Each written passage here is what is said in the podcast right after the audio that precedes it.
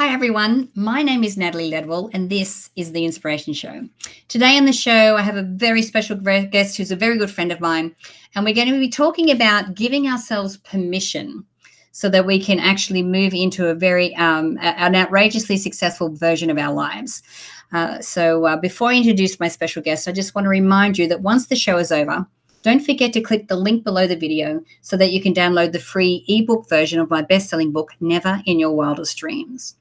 Now, let me introduce my special guest, Patty Aubery. How are you, Patty? I'm good. I'm good. How are you? Thank you. I, am fantastic. I'm glad that fly came in just at the right time. Right, exactly. um, now, Patty is a good friend of mine, um, and I've, I've, we're both members of the Transformation Leader Council, um, and she is the president of the Canfield Training Group. So, when we why don't we start with uh, just your story, Patty, um, and how you got to you know where you are today, and, and in this project that we're working on. So my whole story. Well, the high. Let's go through the highlights. All right.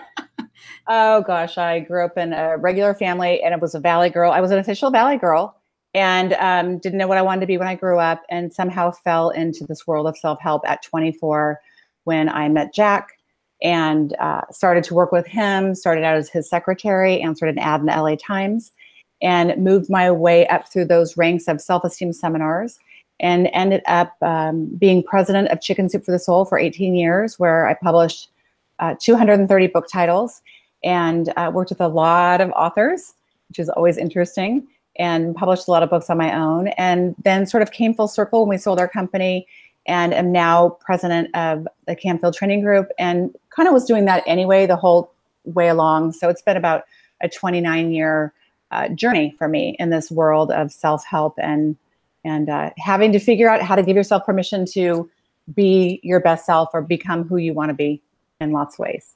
Absolutely. So, why do you think giving permission to ourselves is such an important message for for this point in time?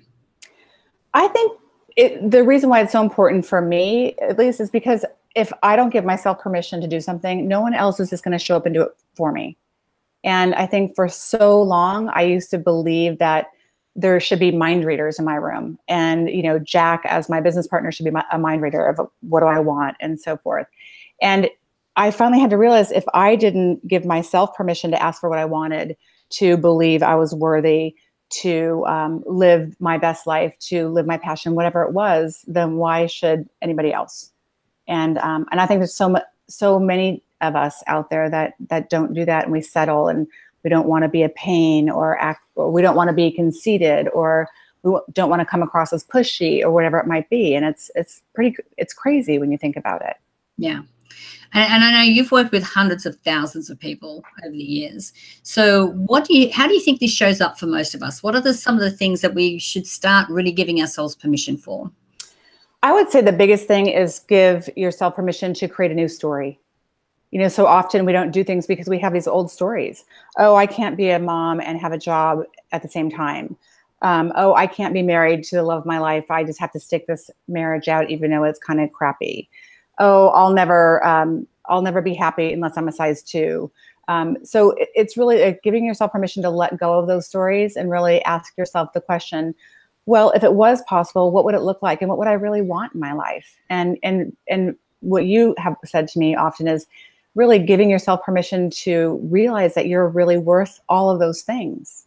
Yeah, yeah, and uh, you know our self worth. So this is a big thing because um, I feel, you know, and what is your experience about women being able to to really show up and ask for what it is that they're worth? Oh, I think it's like in the beginning when we're not used to doing that. I think it's the most horrifying, scary thing on the planet.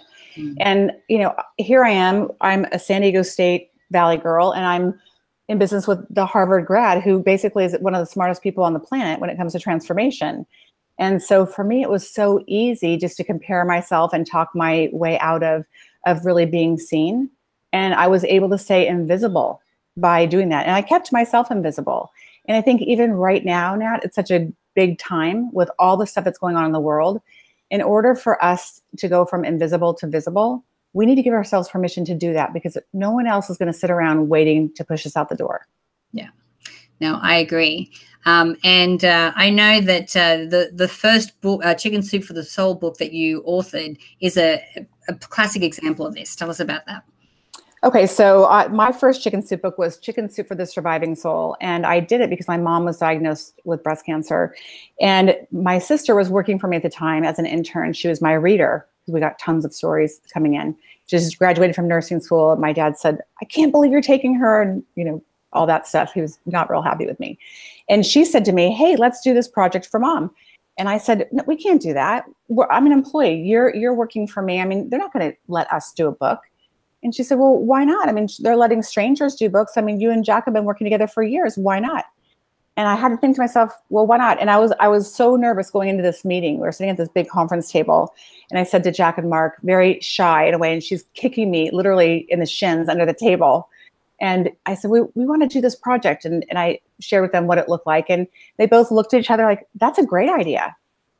And had I not done that, you know, my life would be so different. I mean, financially, uh, spiritually. Um, my I'm sure my self esteem would be in a different place. Um, it, it, grew me on so many levels, having best selling books, traveling around the world, doing talks for other people. Uh, and that one little thing, that one little discussion that I had in my own head could have really changed my whole future. And, and so that has been pretty enlightening and amazing. Yeah. Yeah, and isn't it amazing? Like I know that if you're watching this show right now, there may be a point in your life, or that maybe you thought of in the past where you wanted to you wanted to give yourself permission to ask for something, but maybe you had some fear around that, um, or maybe you just didn't, and that opportunity passed. Um, so giving yourself permission moving forward, I think, is really important with that.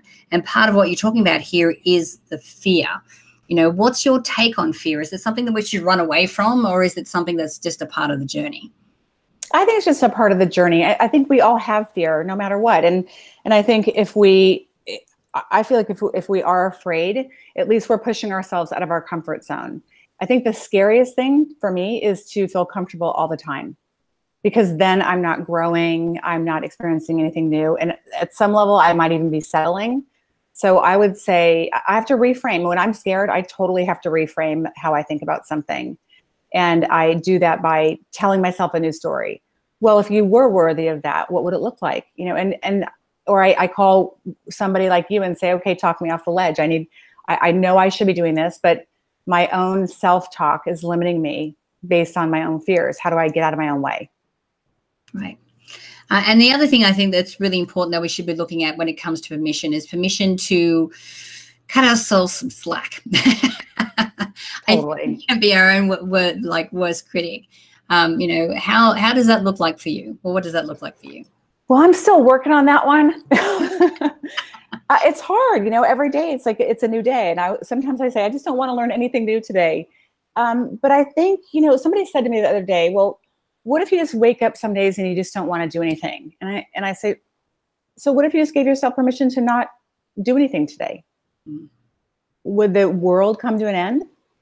No. W- would you maybe feel more invigorated by the next day? I mean, it's really about um, letting your, giving yourself enough permission to really just be a little bit. So, you know, when we do anything major, whenever anything huge happens, it's usually because we've given ourselves permission to do something a little bit different than what we normally have done. And then that big idea comes. Yeah. So I reframe it to, hey, maybe this is an opportunity Yeah, absolutely. You know, uh, my new motto for this year is um, because I can doesn't mean I should.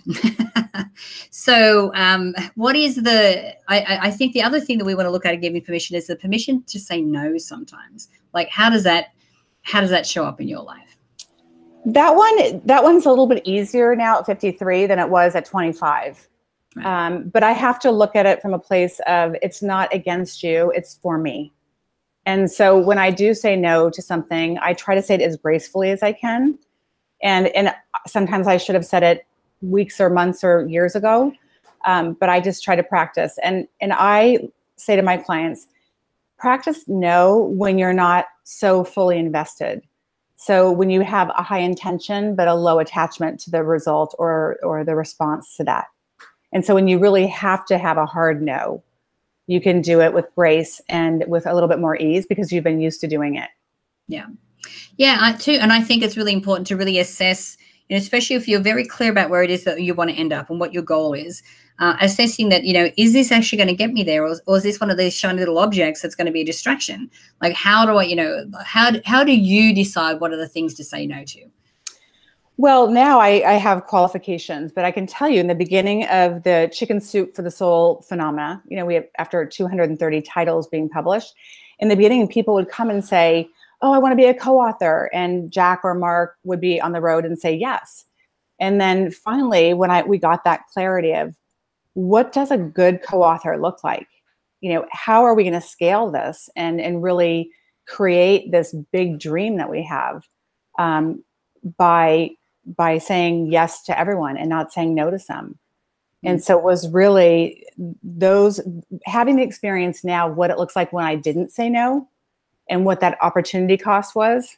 So by saying no, we just have one thing. It might be a little uncomfortable. But by not saying no, there's so much fallout to that that it's ridiculous. Mm, absolutely. Sanity so, being one of them. so um so you know, I believe for us to have a life where we can fully give ourselves permission to live this incredible life, uh, the foundation of that is our daily practice.